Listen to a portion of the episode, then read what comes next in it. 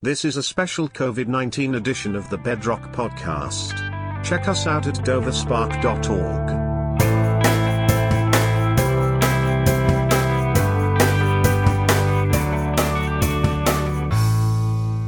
All right. Well, uh, happy Friday. It's a good Friday for those that celebrate that.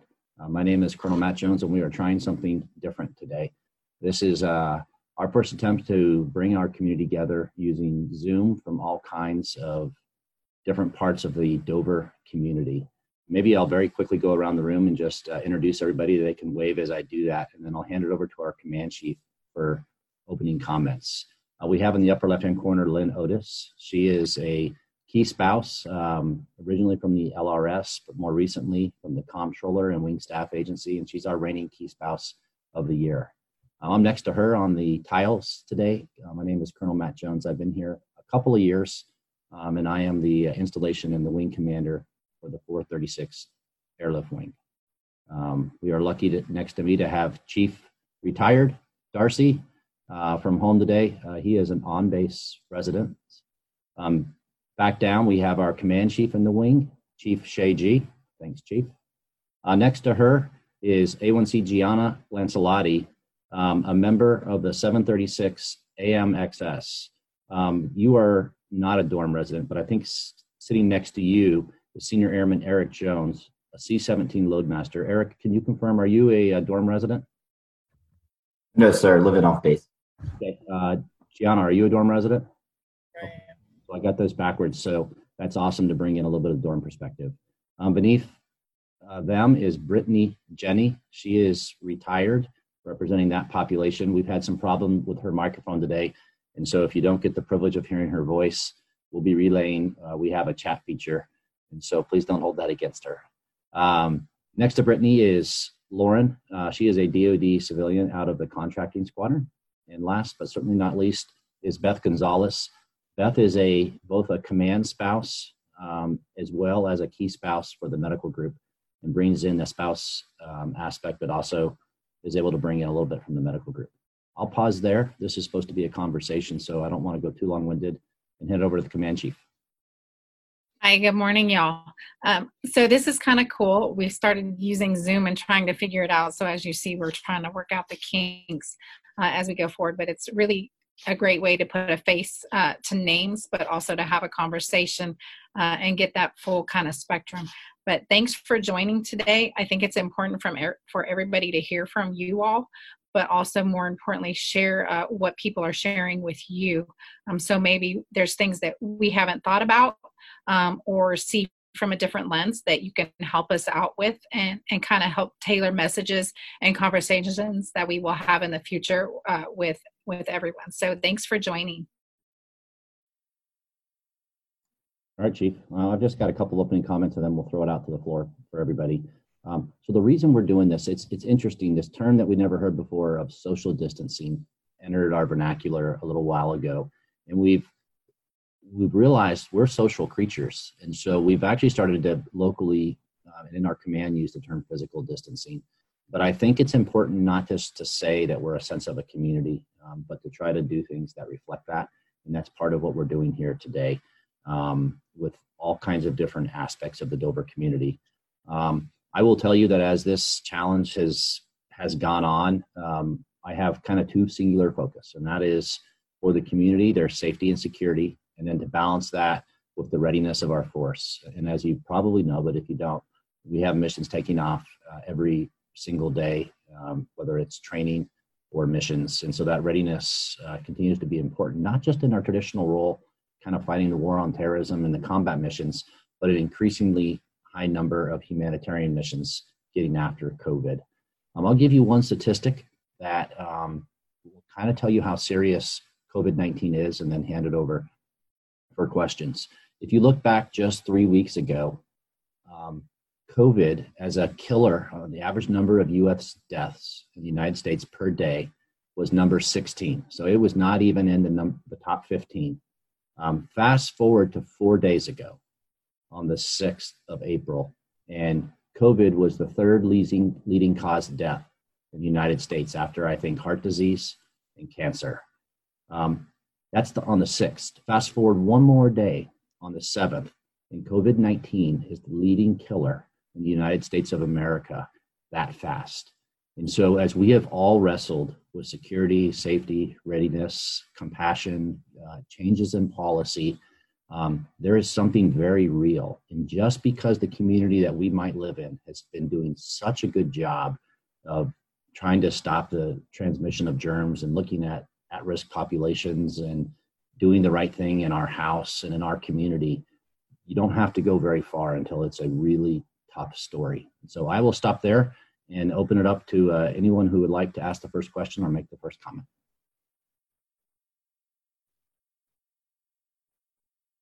Go ahead, Lynn.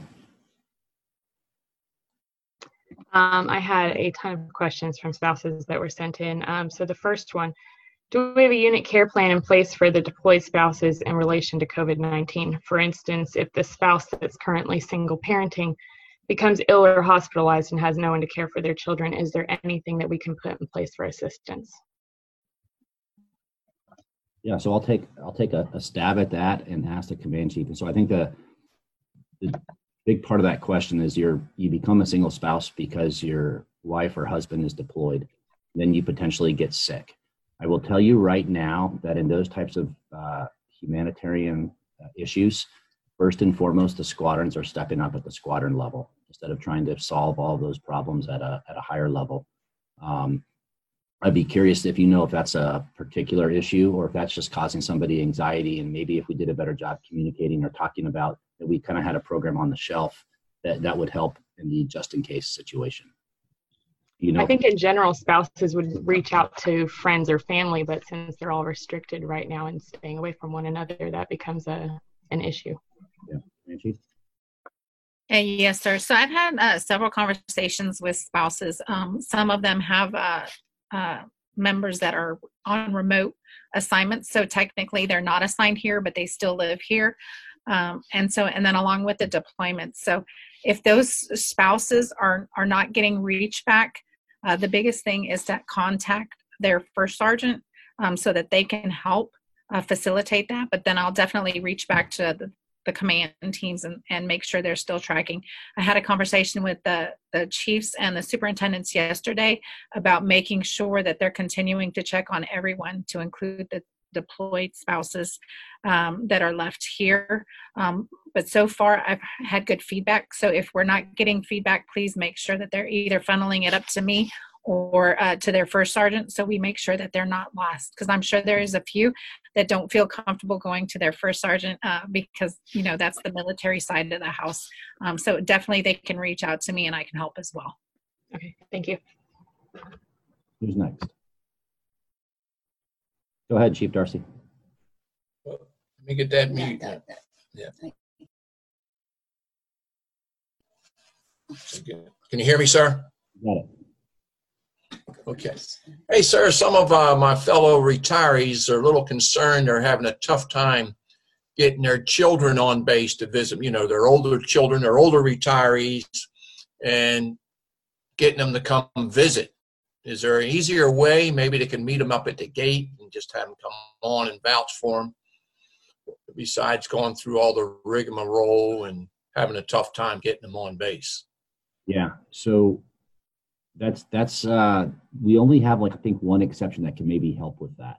And so part of the changes that we have made was we stopped the trusted traveler program where you can have an, an adult a guest uh, sitting next to you come on through and we also um, don't allow visitors to come on with two exceptions. And one exception is if you're part of the base, uh, you can have your you can ask your squadron commander. And the most common exception we're seeing is somebody needs childcare or or that sort of help. But at the squadron commander level, um, two levels beneath me, they're able to approve um, visitors, and then the squadron commander will facilitate a process with our visitor center and our security force squadron and we will get them on base.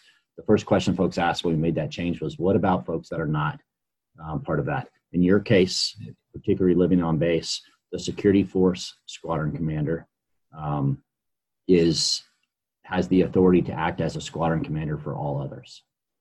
And so I think that is um, that is kind of the exception you're looking for. But they'll ask questions. Hey, are they just here for that birthday party and that social thing? If that's the answer, it's probably going to be no because we're really trying to stay home um, right now. But if it, if it becomes a difference in somebody being able, that's mission essential, they can still come to work um, because they were able to maybe have help with childcare or some unique situation, then they'll prove it and you'll still get passes like normal. Does that help you or even answer your question? Uh, yes, sir. But you know, you're talking about the older retirees that have older children that want to come and check on them and so forth. Okay. Um, so I think though each of those are case by case. Um, you know, you'll see a lot of the. I watched the nightly news last night, and you saw a lot of uh, the elderly population that had family visiting them, and they were actually visiting them through a window um, to not put them in, in increased risk. But I think the answer is really the same answer of if it's a compelling case or if it's something that matters, uh, we at least have to ask the question. And I've decentralized that approval to allow visitors to come on when it makes sense. Um, okay, sir. Did you have a, Did you have a follow up on that one? Um, yeah, I think we just added an, I realize it's kind of a, a, harder added step to visitors coming on base, but I think it's for the benefit of everyone uh, just because uh, most individuals are coming from different locations or, or, and we're so close to other states uh, so in the spirit of what the governor's uh, uh shelter in place and information we're trying to do kind of the same thing to make sure everybody has a need to be here um, but if they're not uh, if, if there is a need and they don't think that it's it's been heard then yeah definitely the security forces commander is definitely he's he's willing to listen. He's very patient um, and so he tries to work through everything with each case. Okay thank you. I'll put the word out on that and thank you. You bet. I'm going to ask a question that's coming in by chat and uh, see if we can do it justice. And so it, it was it was lengthy but it was asked in two ways which helps me kind of summarize it. And so this is talking about so we have new posted uh, commissary days. And I might as well just say that in case some folks are hearing it for the first time. And so we are now restricting base access to our retiree um, and their dependent population, uh, along with veterans, to only Wednesday and Saturdays. The question that came in is part of that policy are those groups allowed to bring in um, others with them? So if, if those groups are kind of in some cases lab- labeled as our at-risk population, um, they are a retiree is able to bring their dependents um, on those days, but they are would, would not be able to bring in a guest. And um, uh, Brittany, does that fully answer the question or, or not? And, and uh, while yeah, so so while maybe you'll get a chance to follow up on chat on whether or not I I answered it um, on those days, the other population, active duty members and our families are not allowed uh, into the commissary or the pharmacy. And, and, maybe while you're chatting, I'll, I'll give you just a kind of a brief explanation. One of the leading reasons that drove this change was we had a policy where for two hours in the morning, active duty and their family members were shopping. And then we, um, at 11 o'clock in the morning, we gave the opportunity for retirees and their families um, or VHIC uh, ID holders to shop. And what we were doing there was having two different populations of people who's oh and then in the third block of time in the afternoon anybody who wanted could shop. And what we really had were these two populations in kind of the cross contamination of germs. And so now um, a community gets it for their entire day. We went live this wednesday with our first day and we clean extra on that night in between. So when you come in the next day the other thing this did was it gave folks an opportunity. Um, if you some people wanted to be the first ones there in the morning and if you were in a retiree group, you never got that chance. Um, now, on two days of the week, you get there, but you have to be careful. If every single person shows up right when it opens, you're going to be in a line that's about 100 people long. And we've asked and we've seen this physical distancing work. Um, but let me see your follow up question now, too, that's in there. Uh, um, so, so for the, I'll answer while you're reading, sir. So for the veterans that come on base that maybe need added care or someone that has to be with them to escort them, they work through the same process that the veteran did to get on base uh, with security forces at the visitor center to get them that added um, access uh, to care for those individuals. So they do limit it, but they also are given a pass or a DBIDS ID card as well as that veteran. So as far as we have not been allowing any visitors into the commissary, um, and that's also DECA policy right now uh, across the Air Force, uh, just because we, we are trying to limit the flow of individuals coming in there as well. We've had the chiefs and the first sergeants uh, that that are pulling duties uh, there, uh, and and we've had a large amount of retiree population uh, try to get there because in a two hour time block uh, they're limited on the time they can be there so uh, they were rushing to get there waiting in line because they really wanted that benefit um, and then from yesterday and then also talking uh, at the gate with visitors as they're coming in uh, they're very appreciative that they don't have to rush to get to uh, the base at a specific amount of time um, so they have a little more leeway during that time frame. Yes it limits uh, access to those that are getting here, but I think the 33% um, cut back. Uh, it also goes again. I know I'm saying stuff that the governor has put out, um, but he puts out a lot of information. And in the spirit of his his message, we really should only be going to these places for essential use um, once a week, um, not every day. So this kind of helps tailor it so our individuals are coming more on a weekly basis versus every day for something. And, and, and, Chief, I'll hand it back to you, Chief Darcy. I'm going to one, although I think the first couple of questions talking about visitors that I, I think I need to help a little bit with is it's easy if you're in a squadron to just mm-hmm. ask what if. If you're not, it's a little harder. I would encourage folks if they find themselves in that situation to use the dover.af.mil or Dover Facebook page um, and ask those questions. Um, I've, I, see, I get an opportunity to see some of their back and forth conversation and when I say that the security force squadron commander is the approval authority for the um, just in case issues, um, that is the way to get in touch with that member's email address. Chief? Thank you. Hey, sir, go back to the commissary, please. My wife was there on Wednesday, and so many people weren't wearing masks. Is it required that they wear masks in the um, commissary, even employees that work there and the customers? Yeah, so as the um, policy came out from the Secretary of Defense uh, four days ago. Um, there was kind of a grace period as people were getting masks on. On that day, I noticed probably five to ten percent of the patrons employees not wearing masks. Um, last night, the Defense Commissary Agency made masks mandatory for patrons as well as employees. And so today, now now the question becomes, you know, who's going to enforce it? But today, there's no guesswork and this indefinite grace period expired rather abruptly when they put out that policy. Um, but Chief Gee has a team every single day of chief master sergeants around base, and um, it's really comforting um, when everyone's wearing the mask, uh, and especially if someone working behind the counter or at the register is not. So as of today, it's mandatory, and we were we were working our way towards that policy, but now um, it's it's at every commissary in the country. All right, let's get someone else in.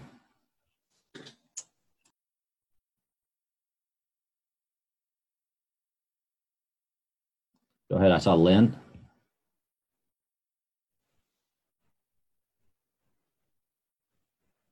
I have a couple more questions about the masks. Um, I've seen a lot of other bases come out with guidance on it on specific colors or specific types. Will we be seeing that at Dover Air Force Base? Chief, you want to take the first stab at that? And if not, I can help out. Sure. So, so we're we're looking for conservative, right? We know that that everybody is. We have a ton of spouses that are making them now to kind of help facilitate. Um, so we know it's going to be a little harder to initially get masks. Um, so first and foremost, I would rather them protect themselves. But again, you know, there's certain things that you shouldn't wear. Don't grab the T-shirt that you're going to make it with that has profanity on it. Um, so being um, kind of on the conservative, I know I used uh, old uh, brown T-shirts um, to make make some, um, and I am not the most crafty, uh, but I want everybody to know that use a mask, be safe with a mask, uh, but just be be conscious of what what you're putting on your face. Um, not necessarily, uh, it should be conservative, but we realize that everybody's trying to find them. Yeah, so I'm- okay, and then uh, another part to that question is some other bases are requiring the CDC children to wear them if they're above the age of two. Is that anything that we'll be implementing here? so I asked, I actually shot that message to to our team um, that's over the CDC, and they're working on it. Um, I, I, I give plenty of um, props to any CDC workers that can help facilitate um, our two two years and up uh, to get them to wear the mask and constantly wear the masks. But it's also going to be uh, getting the parents to help us facilitate that conversation too. Um, and that's a little harder group, but they are working through it right now to figure out what that means and what that looks like. Okay, thank you. One one piece on the mask, you know, so this focus of you need to wear a black mask or you need to wear a tan mask or a camouflage mask. That's if you're in uniform. Um, and even then, you know, I'll echo what the chief said, which is we're in a period of, of common sense. If you're not in uniform, whatever bandana you have, that's fine. Um, that's not that big a deal. We are also racing to buy and purchase um, these for both our airmen and our uh, civilian that, that come to work. You know, we're not able to buy them for every visitor that were to come on base. Um, but for those that are coming to work, we have a little bit of an obligation. We just can't get them fast enough. And so as people are making them, we're encouraging that. Yeah, the CDC one's tough. There are many bases that have been talking about that. One of the challenges is not just the fitting, but but how do you get a three-year-old or a four-year-old to, to, not keep fidgeting? But I don't think that we can give up on that.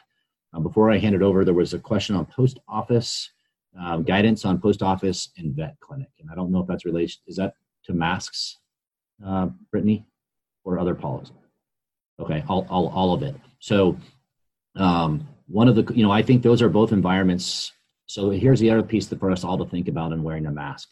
The requirement to wear a mask is when you can't um, prevent yourself from social distancing. Your interactions are going to be forced to be in close contact, like you would in a doctor's office or a veterinary, or I think the post office too, when you're right across the. So those are the times that you should have that. Now, if it goes back to what days of the week you can use, you can use that. Um, we have restricted access to a retiree population for only only two days of the week, and so they are certainly welcome on those days. But we've only um, given exclusive access to two places on base, and that's the Med Group clinic on those days and the commissary. And so, um, for anyone that can get on base, um, it's shared access at all of the facilities with the exception of the commissary and the pharmacy. So, all right, next question. What about one of our what about one of our airmen? Um, you had a little time to think about this. What's on your mind? You just gonna? All right, we got a wave from, from Eric Jones. Go ahead, Eric. Uh, yes, sir. I think the biggest concern coming kind of from ops from our squadron is basically what are we doing to protect the crews once they get on the road, um, as far as disinfecting the aircraft, if we have passengers on board, you know, disinfecting all the seats, everything like that. What are we doing um, to protect our crews on the road? And then once they get back, are even if we don't show symptoms, are we still able to get tested? I know that the incubation period's that two to 14 days. Most of the um, signs are kind of in that five to eight day window, but are, are the crews, when they get back, are they able to get tested at any time, um, whether they show the symptoms or not? Yeah, so a two part question. So, um, in our logistic channels, um, and the way they refer to this is Air Mobility Command A4. The 4 stands for logistics. They have put out specific guidance on post flight requirements for sanitizing it. On top of that, um, our test and research laboratories right now have taken all the aircraft um, and they are um, they are seeing how germs spread in aircraft. Think of you know um, blowing smoke through the aircraft to see where if it's in one part where it might show up in another part of the of the aircraft. And so those are some of the things that have been done there. Um, higher risk missions, we're starting to issue aircrew masks um, if there is potentially uh, infected or sick passenger on board and all of this is is kind of an on an evolution. Um, the second part of your question, which I think there there is probably some demand for, not just aircrew but everybody in general, which is, hey, I would, I just wonder if I may not be having symptoms, but I may have COVID. And we've been very consistent here, and so I'll tell you something that we're gonna that we're doing that you may know and you may like, and something that not just aircrew but everyone may be a little frustrated with, and that is you can't get a test at Dover Air Force Base unless a doctor a physician um, thinks you need it. The reason is there's not enough testing capacity and the amount of turnaround time that it takes to get the test back to let all of us who wonder if we have it or maybe had it in the past and now have antibodies. Um, so instead, a physician has to look at if you're ill, not just if you're ill, but if you're ill with symptoms that are unique to COVID 19. And so, no, at this point, folks are not able to get tested. Um, we, if things got worse and air crew started to get infected and it started to impact our mission, we would consider trying to get some exceptions there so that we had a certain pool of operators, um, you know, crew chiefs, loadmasters, pilots that we knew were safe. Um, and then they would be kind of isolated and put in their own situation. The really good news is we're nowhere close to, to needing to do that right now. But what we are doing for the aircrew when they get back, having traveled around the world, and literally folks are coming back from Europe, the Middle East, and Africa every day of the week. Um, we have the luxury where they give we give them time off, and we have not been forced to put them right back out. If they have a family member who is immune compromised, um, the government right now is funding up to two weeks of that member to stay in a hotel so that they don't have to have this unknown condition expose their family. And so there are a lot we're doing there. One is not putting them right back out into more missions, and two is giving them the opportunity to separate. But we are not yet at the point of taking the limited testing that's available and um, using that for a large population of people who, who want to know. Um, Beth, anything from the medical group on that that, that uh, you wanted to clarify? I know um, you probably are aware of some of that.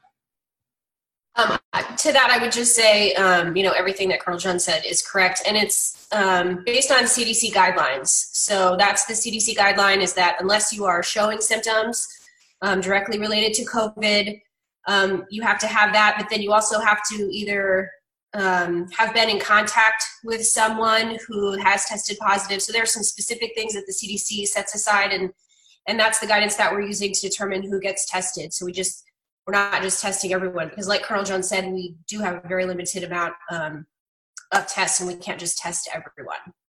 So. Hey, sir, Colonel Jones, I have a question for you. Are you able to talk about um, why we closed the pharmacy down? Oh, um, sure. So, um, by the way, today is the first day that our pharmacy is back open.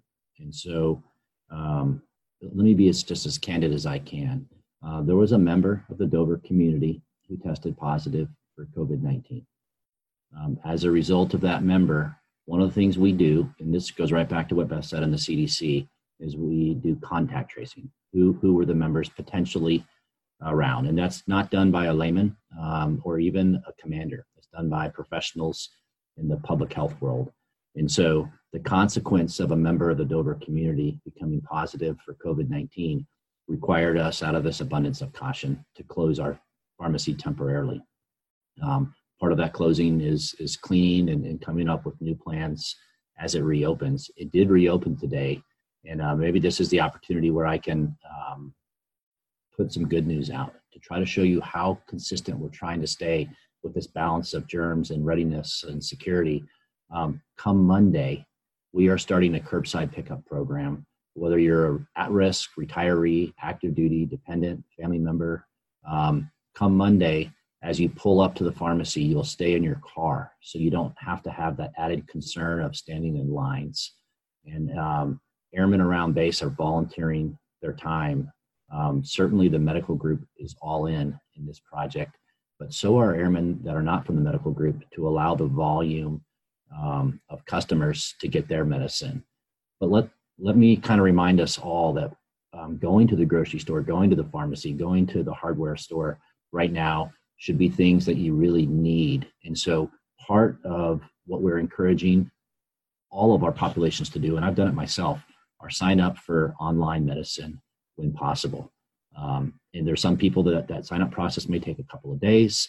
Um, there's still a nominal copay, and while it might be nominal to one family, another family that might be a hardship. Um, so reopening the pharmacy, we're really excited on what that provides for not quite business as normal, um, but those that need it. But many of us, if you can afford to, and if you've taken the time to get your pharmacy through Express, express Scripts, um, you are going to be able to stay at home and take the statistics that I talked about at the beginning and, and keep those from from getting worse. Um, but it is open again today um, and not Saturday, but Monday is the first day that we're going to try this this curbside pick up. So hopefully that answered your question.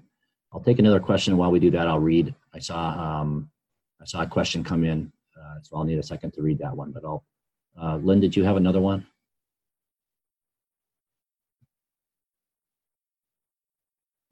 I was just going to ask how people utilize the curbside pickup. Is there a number to call, or how do how do they initiate that?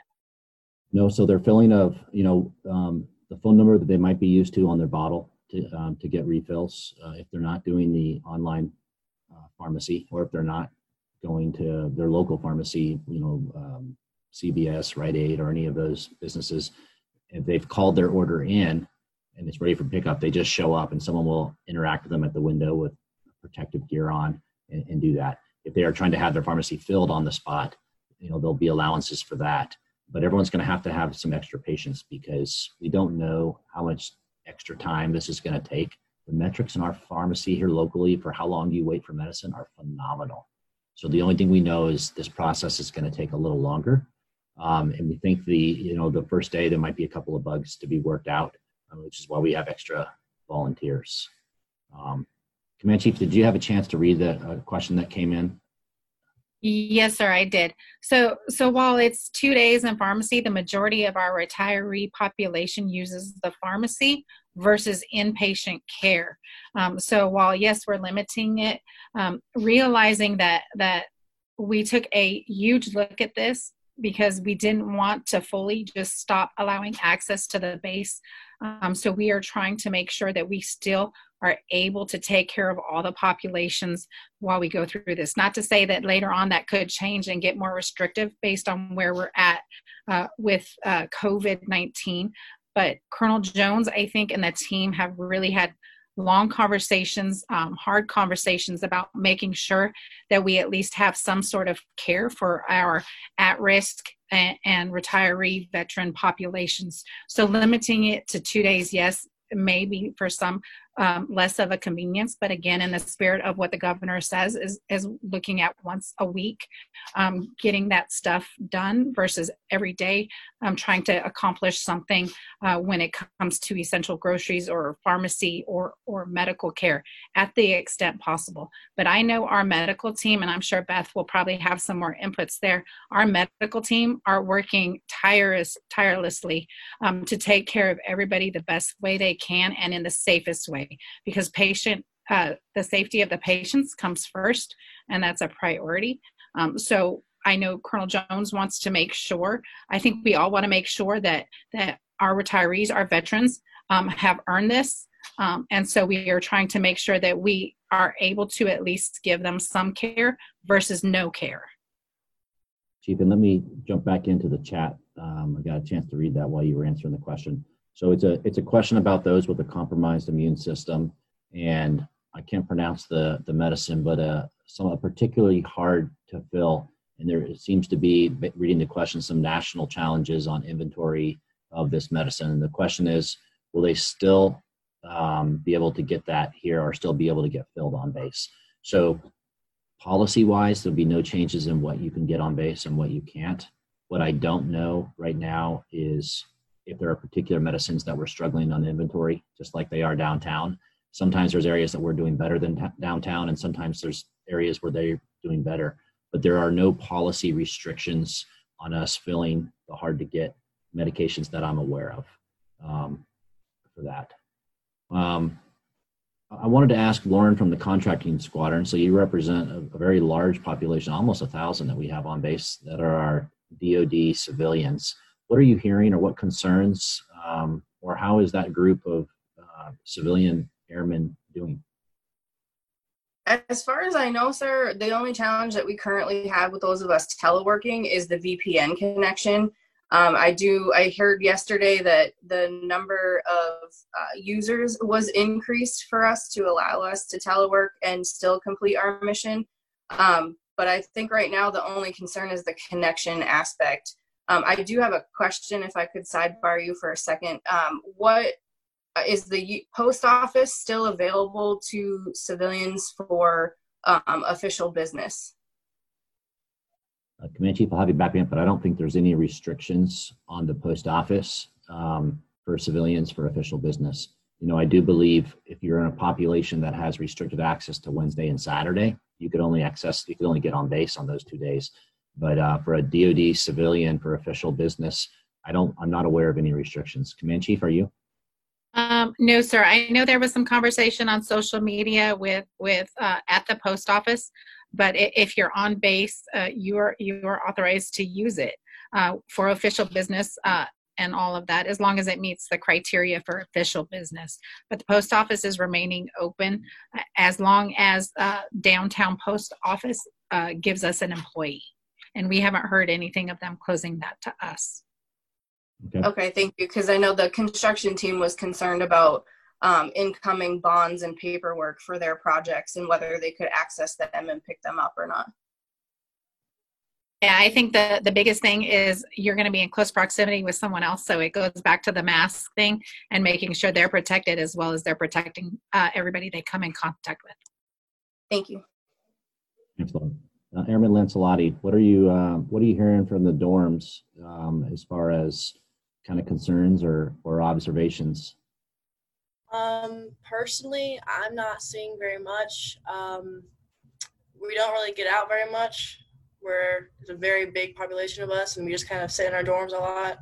Uh, when I do go out, there's a chance I'll see some other people in cars going going to Wawa, going to McDonald's, but they seem to be practicing good social distancing from what I can tell. Um, I've seen a lot of people with masks, so I think that us as dorm residents, I think we're taking it very seriously. But um, I don't see any problems or questions for that much. Yeah, no, that's that's a tough challenge. You know, if, if you're used to interacting with people, and uh, at least I get to go home, and I've got a wife and two daughters, um, and you're in a dorm and you're kind of all by yourself. Um, and so that's a really important one for me to make sure that the base are providing some areas for entertainment. I've started to see some real creative uh, Zoom trivia nights, um, you know, where people can kind of um, feel a little bit less isolated. Um, good news is we've we've uh, been able to at this point still allow people to get out and go for a jog, go for a walk, go for a hike, and do exercising. We don't think that's a, a crazy risk, um, but I am concerned a little bit about how hard that might be for your mental well-being in a dorm environment and then and then the temptation at the end of that um, to try to seek that human contact right now that we're asking um, to be done virtually. Command chief i know um, you had a couple initiatives over at the dorms. This is a really this is a really tough challenge especially if it goes on for weeks and months longer. Thoughts yeah, so so we've had the USO. They put some some snacks, some games uh, that you could play by yourself or, or uh, practice social distancing with your people. Um, so they they started that initiative. Um, they are willing to do it again. They just need contact from us if it's needed. So if you're not getting um, all the snacks and treats you want from from the, the dining facility or the or the shop at uh, keep me posted. Uh, but another thing is i know we've seen leaders um, first sergeants chaplains etc up in the dorms. So if there are questions and comments uh, make sure you bring them up. Um, they've been funneling up everything to me so if i can help with something. I also know we have people that, that want to get out, do sports, do recreation. Uh, basketball's been a big one because the weather's been so beautiful. Um, but just learning what social distancing is, so it may not be that three on three uh, contact sport. It may just be uh, playing horse, etc., where, where we've got to learn a new norm of of social interaction with physical distancing. So I think our dorm residents are doing a really really good job, um, but they're also forwarding questions and comments and concerns to everybody else in, in their leadership chain. So, which is good, and that's what we need to know. And it looks like uh, our previous conversation on hard to get, um, high demand pharmaceuticals. So, Jenny, I, I, wrote down the particular one that's I think been in the news that you're interested in, and uh, when we follow up here, I'll, I'll ask our medical team if, if they can give you any more specific information. I would be completely guessing if that particular one is available here or not, just because I don't know. But uh, I've got your name and I'll work through our public affairs team to make sure we follow up with you on, on the specific question if that helps. Okay, we've got uh, probably another five minutes. Uh, we've gotten a lot of people in the conversation. Lynn, do you have anything else from uh, the broader spouse group that reached out to you? Thank you. Um, I've got a couple more. I'll try to run through them real quickly. Um, I know there are plans uh, in place to ensure that an active duty member quarantines when they test positive. Is there anything in place for dependents or spouses to ensure that they are quarantining for the safety of others? Yeah, that's great. Um, so when a member positive of COVID 19, I talked a little bit about our public health professionals. So I have delegated to those professionals the ability to issue orders. Um, and they issue those orders um, to dependents as well as DoD civilians as well as military. Um, and and those those orders, you know, once received, talk about the restriction of movement, you know, and, and staying in your room or in your residence, depending on the situation, for 14 days. Um, some of those, if you live downtown, you might think are hard to enforce, and I think I agree with that. Um, but I will I will tell you, we go through that, and um, you won't be able to get on the base if you're in quarantine or you're isolated because part of those orders um, don't allow that, and our systems are now mature enough along the way um, that will prevent that access um, to make sure that we're doing our side of the game. So yeah, those orders apply to everybody. they're really for everyone's benefit, and they're really uh, they really are hard uh, we talked about the airman who lives in the dormitory. Um, that's what they've been through, you know, for for a lot of this time. But they're for everyone's best good, and just know that they're not being handed out by a commander or anyone even with common sense, but instead by a public health professional. And they they happen every single day, um, but only based on actual results and the exposure and proximity to people um, that had those results. I'll give you one more question since you had, you had a couple quick ones. Um, as the weather warms up, uh, a couple spouses have voiced concern that people are going to start congregating on base in large groups, large groups of kids playing. So, what will be, uh, and how will that be enforced? Yeah, so there's probably two levels of enforcement right now. That um, one that always works, and that's just kind of commu- being a good member of the community. And so, you know, you will see a husband and wife or a father and daughter going for a walk, walking the dog. That's okay. I mean, they're living together they're not able to physical distance inside their house. Um, sometimes you might see two families going for a walk and they're they're keeping their distance. Um, but at some point in time, you're going to probably witness something, and I think you're right. I think it's with warm weather that kind of puts you beyond your comfort zone. And, and the best thing I can say is that as members of the community, whether you're on or off base, we have to be willing to have the courage to challenge one another and say um, and say that. Um, our defenders um, are increasingly uh, becoming kind of community police members. And they haven't arrested anybody, but they have started to ask questions when they see things. Hey, where are you headed today? Um, where are you going? Hey, did you know that you can only be going places that you really need to go to, like the grocery store, like the doctor's office? And so those are all the tools that we have available. You will see the state of Delaware had some checkpoints to see if people were coming in from out of state or not. And so this is something we all have to do together. And I think you're right. I think warm weather will give people more temptation.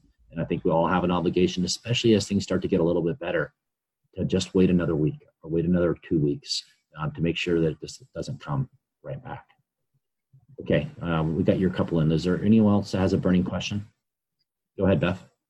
A burning question. Um, I just wanted to pipe in to, to kind of talk about the large groups. Um, security forces does drive around um, and just kind of make sure everybody is, you know, keeping their distance and um, doing what they're supposed to. We have seen, um, even in our neighborhood, there have been large groups trying to congregate on the basketball courts, um, and they have come down and had to talk to them and, and disperse them. So it is happening. Um, and we've had people in our neighborhood talk to groups to say, hey, you know, you're not, and, and you just, you're not, you're not looking to be the police. You're just looking to remind people, hey, we're trying to keep our distance. We're trying to keep people safe. Um, and then the last thing I would say is um, just to remind everyone how hard that not only everyone on base is working to kind of deal with this COVID problem, but the Med Group is working tirelessly to make sure that we are still providing a high level of patient care, even if we can't see people in person. Um, we're still doing virtual appointments. I've seen a lot of people talk on the Women of Dover pages, especially um, about worrying about, you know, are we just stopping care altogether? Um, if I can't come in, am I not going to be able to, if I have a baby, am I not going to be able to register the baby for care? We are absolutely open for business. We are taking care of patients, and it's our number one priority. Um, and we want to try to keep everyone safe, keep everyone healthy, and keep ourselves safe um, because we can't have the med group go down. So um, I just wanted to make sure that everybody knows that we are doing the best we can, working tireless hours, long hours, long days, moving to six days a week to really try to accommodate our entire population. So just wanted to say thanks to everyone for their support and their patience um, because we're going to need a lot of it as we finish this out. Yeah, Beth, those are some good points there. So we've never had our clinic open on a Saturday before. And so that's on the backs of, of our medics. Um, and maybe just take a moment as you're driving through the gate or you're shopping um, or you're getting a, an appointment at the med group to not only thank them for what they're doing, some of them have a certain amount of anxiety and fear over their continued reaction, but they don't have the luxury of whether or not they want to come in. You're a housekeeper at lodging and some of that. And so just some of the basic um, kindness and thanks, I think would go a long ways.